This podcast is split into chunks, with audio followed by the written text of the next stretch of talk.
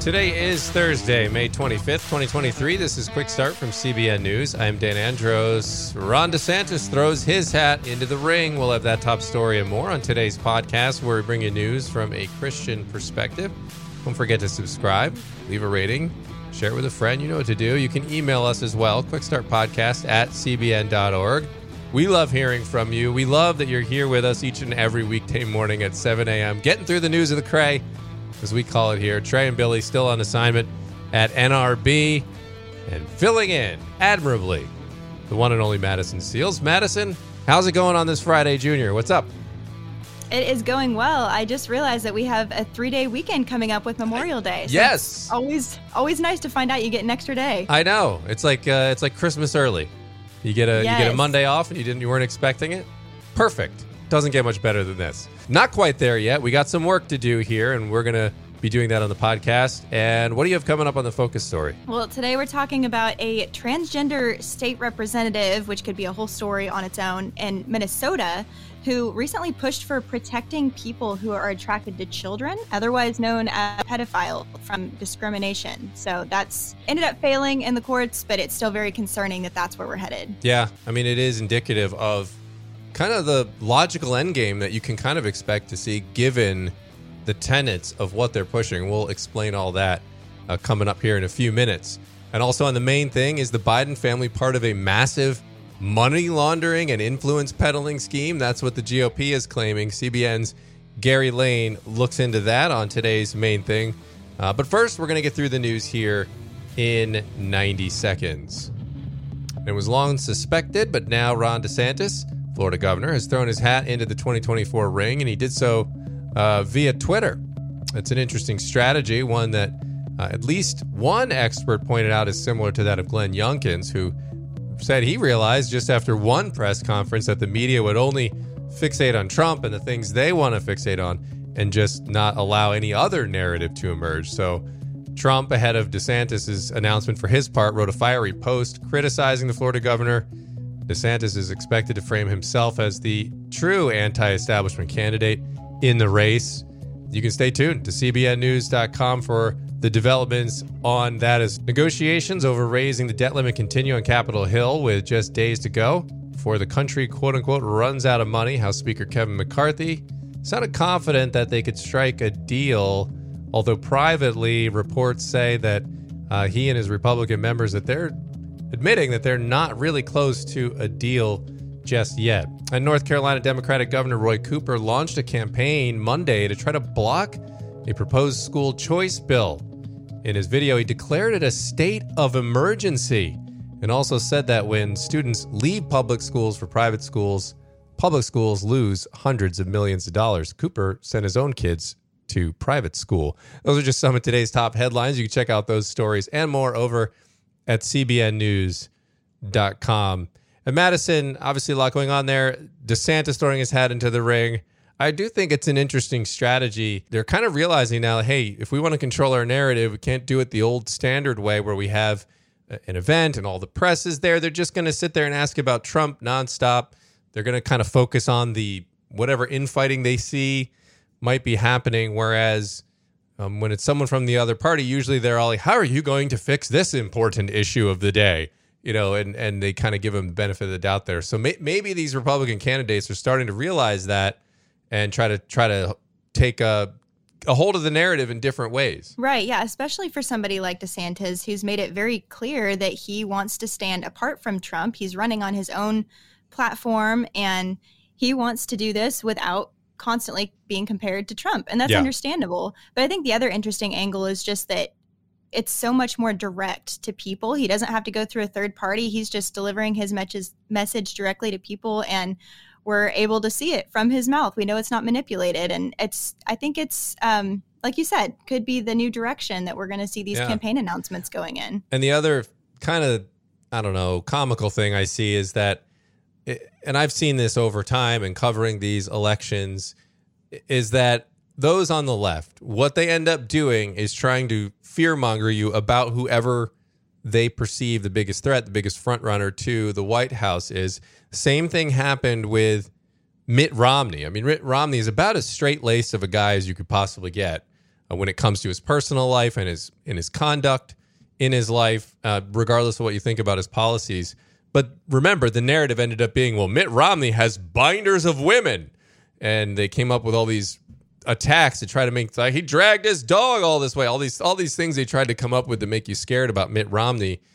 And so now that DeSantis is emerging and throwing his hat into the ring, now he's going to be worse than Trump. You're going to see a Vanity Fair had a headline that said something along the I don't have it in front of me, but it was something along the lines of, uh, "Well, DeSantis is announcing via Twitter, and um, why not? I guess because David Duke wasn't available."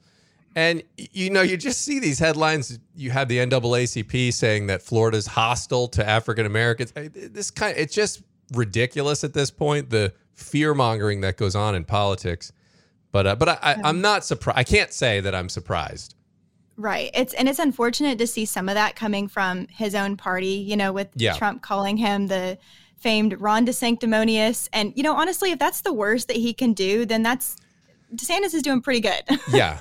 Yeah. Well, and it was interesting because Trump did not criticize Tim Scott. I don't know. I can't remember if we talked about this, Madison, but when Tim Scott announced the other day, Trump posted something very flattering saying, Hey, best wishes to Tim Scott. He's great. We worked on uh, such and such bill together. And he praised him. And then DeSantis, it's quite a different tone. But uh, mm-hmm. uh, it's it's going to be interesting to watch all this play out. We still don't know who else is going to throw their hat into the ring, and there's still plenty of time for that.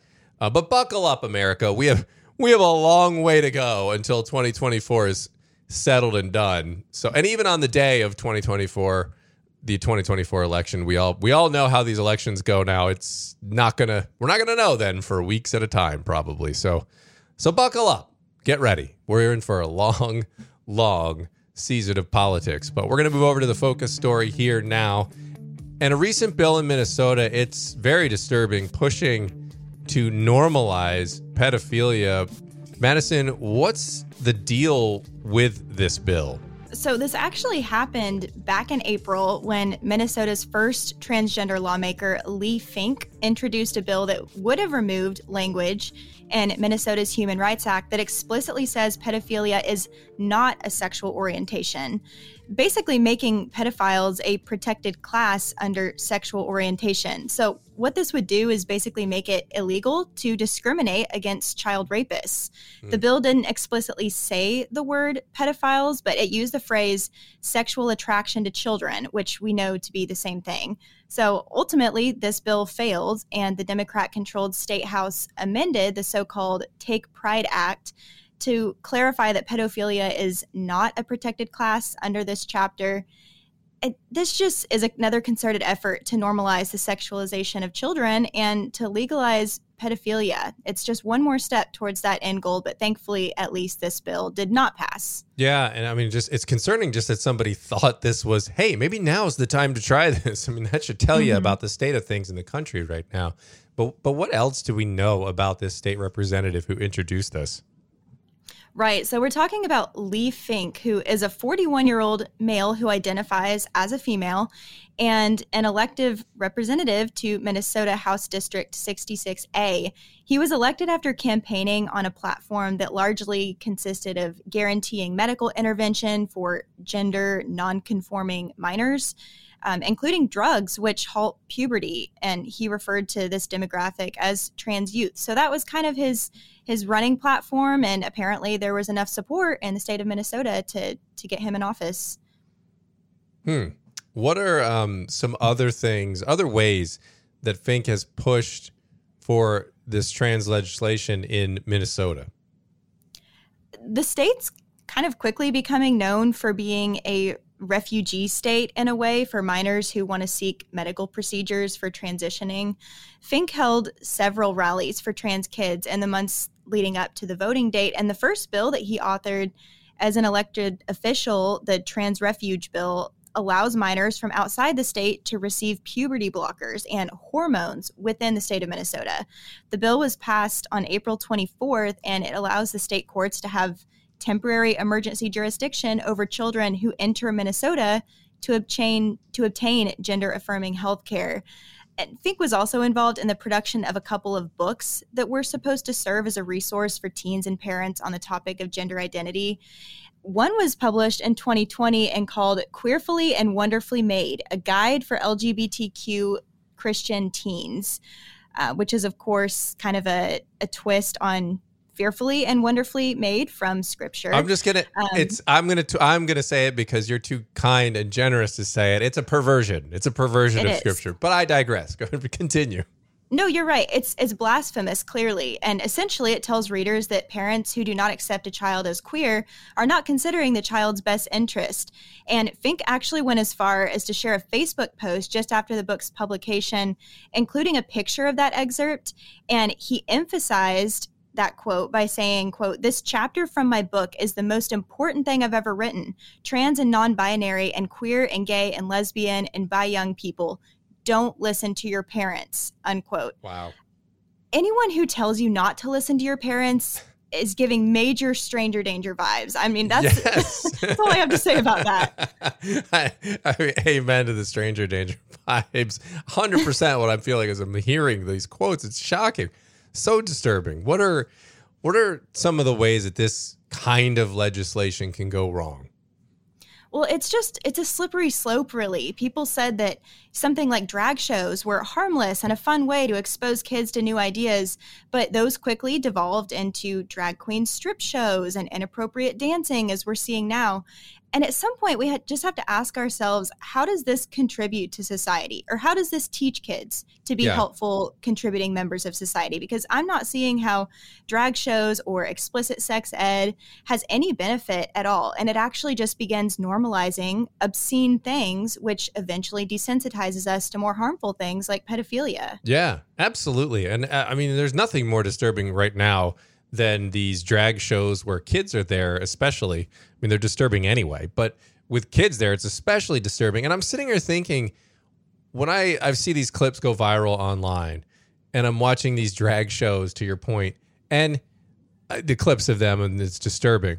And you're just thinking, why are people gathering there? What, like, what are you doing? It's not like you're watching someone sing, right? Like, or someone with a discernible talent that you can say, oh, right. well, this person's talented. They're they've got a you know ta- an art display or something going on. Like this is just a dude scantily dressed as a woman and provocatively doing sexual things. Like h- how is that a, like you said of any value? It's it's not. It's disgusting and it's a perversion. And the fact that people are allowing this to happen that so many of them are allowing it to happen is incredibly disturbing. But because they are allowing it i think it's precisely why we're seeing things like this person being able to push a bill like this in Minnesota because they feel like, hey, the, the climate's right right now for me to go ahead and put this out there. And we saw it with another professor trying to normalize pedophilia using the term MAPS, minor attracted persons, and doing this whole video explaining it.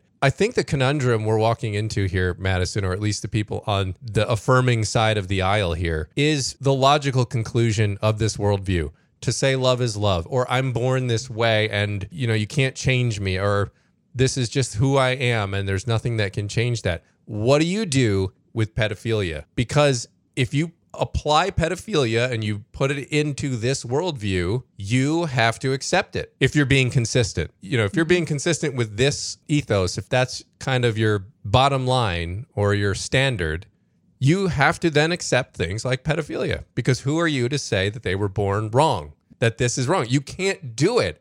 And so it's, I think we're starting to see people, and love to hear your thoughts on this as well. But I think we are starting to see people realize this is the logical conclusion of this worldview, and they're trying to figure out a way to make it work. Right. And I think you kind of hinted at this, but this this bill to go as far as to kind of try to normalize pedophilia kind of just seemed like it came out of the blue. We're definitely inching towards that, but I don't think we were quite there yet. And the fact that this was proposed and people pushed back against it, yeah. that showed that we are we are slowly devolving, but people are still aware that that is the direction we're going and it's scary and they yeah. don't want to go that far.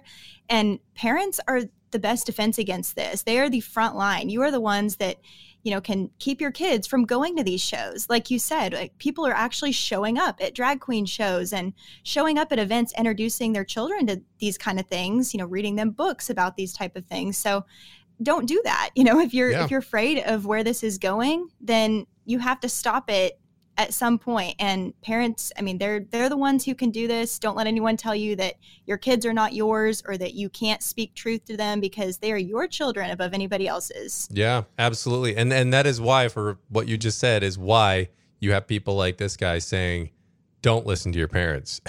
Mm-hmm. because they don't they want to not have that roadblock in their way. So uh, man, disturbing story. But again, I hate to have to cover this stuff, but we, we have to because these are the sorts of things they're trying to foist on our culture and our society. And we've got to know about it. And we, we've got, as Christians, got to fight back against these things. So appreciate you bringing it to our attention, Madison. We're going to, we're going to move over to the main thing now. Capitol Hill Republicans, they're pledging to dig deeper into what they say is an alleged criminal enterprise, a global pay to play scheme that sold access to Joe Biden for profit. CBN's Gary Lane has the details on today's main thing. Republican members of the House Oversight Committee recently laid out what they believe is a global web of Biden family influence peddling. The 36 page memorandum alleges that foreign businessmen sent millions in wire transfers to numerous limited liability companies that then transferred the cash to bank accounts of at least nine Biden family members. Much of the money came from China, including transactions involving the Chinese energy company. A Biden associate, Rob Walker, used his company to funnel money from the Chinese to various Biden family members. Democrats dismissed the evidence even though it was based on bank records directly from the bank. Hunter Biden's representatives claimed the money was, quote, good faith seed funds, but could not explain why those funds had to go through an intermediary in what appears to be an attempt to hide the transfers from the Chinese. The Republicans contend that subpoenaed bank records show the chairman of the now defunct CEFC company, Ye Jianming, gave Hunter Biden a three carat diamond ring worth $80,000. In February 2017, nine days after he met Ye in Miami, $3 million was wired to a company owned by Hunter Biden business associate Robert Walker, followed by another 3 million the next month. The U.S. Treasury Department's Financial Crimes Enforcement Unit listed the transfers as suspicious activity. At least half a million dollars made its way from Walker's LLC to Hunter Biden's Owasco company that year. The only logical conclusion of a financial professional is you are concealing money. Let me restate this. You are concealing money from either the IRS or from credit agencies or from other people in general. That's the only reason you set up a structure like this. Former Assistant Federal Prosecutor for Northern California, John O'Connor, sees a troubling pattern. Everything points to criminal behavior. And I think there's plenty there, in my view, to show number one, money laundering and what they call structuring, having different devices intended to fool the authorities as to what was happening in a corrupt transaction. While the House Government Oversight Committee has not yet declared the money transfers illegal, members are planning additional subpoenas in hopes of uncovering the truth. Every time we turn over a rock, there's more information, there's more possible corruption, there's more possible allegations that need to be investigated. House Republicans charge the FBI is not cooperating with the investigation. That's because the FBI refused a subpoena demanding it hand over a key document tying Joe Biden to an alleged bribery scheme with a foreign national. The Bureau claims that turning over the document would harm confidential sources and information. Now, Oversight Committee members also have allegations from an IRS whistleblower who reports the entire team investigating Hunter Biden for tax evasion has been disbanded. This is a massacre, but it's done by stealth and by poisoning. And nobody was supposed to know about this. And, and it really is very bothersome. That's another thing that I think is well within the congressional purview to investigate because that itself is a form of obstruction of justice. Comer also contends that bank records show Biden family members received a transfer of $1 million from Romanian businessman Gabriel Popoviciu when Joe Biden served as vice president. While Vice President Biden was lecturing Romania on anti corruption policies, In reality, he was a walking billboard for his son and family to collect money. In fact, the money stops flowing from the Romanian national soon after Joe Biden leaves the vice presidency. So, what is the likely outcome of the Oversight Committee investigation? O'Connor believes charges may be brought against Hunter Biden for not registering as a foreign agent, and that might begin to spell trouble for his presidential father. If Joe Biden knew, knew this and uh, participated in the scheme for him to his son to act as an unregistered foreign agent, corruptly or otherwise, just as an unregistered foreign agent, that pits him uh, as a uh, potentially uh, in the line of fire here. Furthermore, O'Connor believes a special counsel should be appointed immediately. There's clear evidence of a conflict because, after all, Joe Biden's the, the boss of Merrick Garland. So you have to appoint one. The public is likely to support the appointment of a special counsel.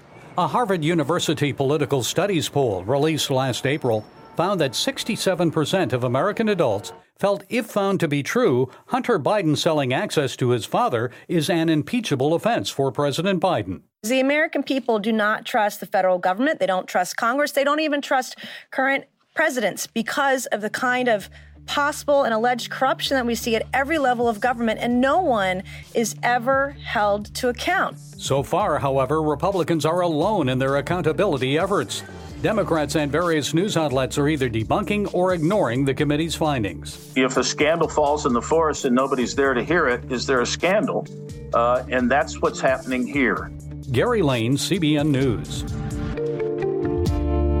All right, Gary, appreciate that report. That's going to leave us with time here for one last thing. Wanted to take a look at one that's probably familiar to you Lamentations 3 22 through 24. It says, The steadfast love of the Lord never ceases, his mercies never come to an end. They are new every morning. Great is your faithfulness. The Lord is my portion, says my soul. Therefore, I will hope in him. And I just think, Madison, it's appropriate today as we're going through some disturbing stories like we did earlier.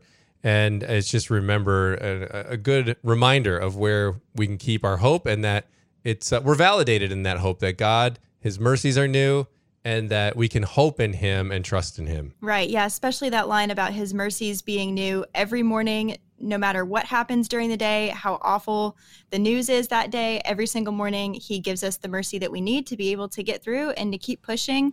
God doesn't get discouraged. Yeah. So neither should we. Absolutely. Great place to leave it here on the podcast for today. Don't forget, get yourself on over to cbnnews.com and faithwire.com. Get your news from a Christian perspective and um, email us, like I said before, quick start podcast at cbn.org. Lord willing, and that creek don't rise, we shall return tomorrow with more. God bless. We'll see you then.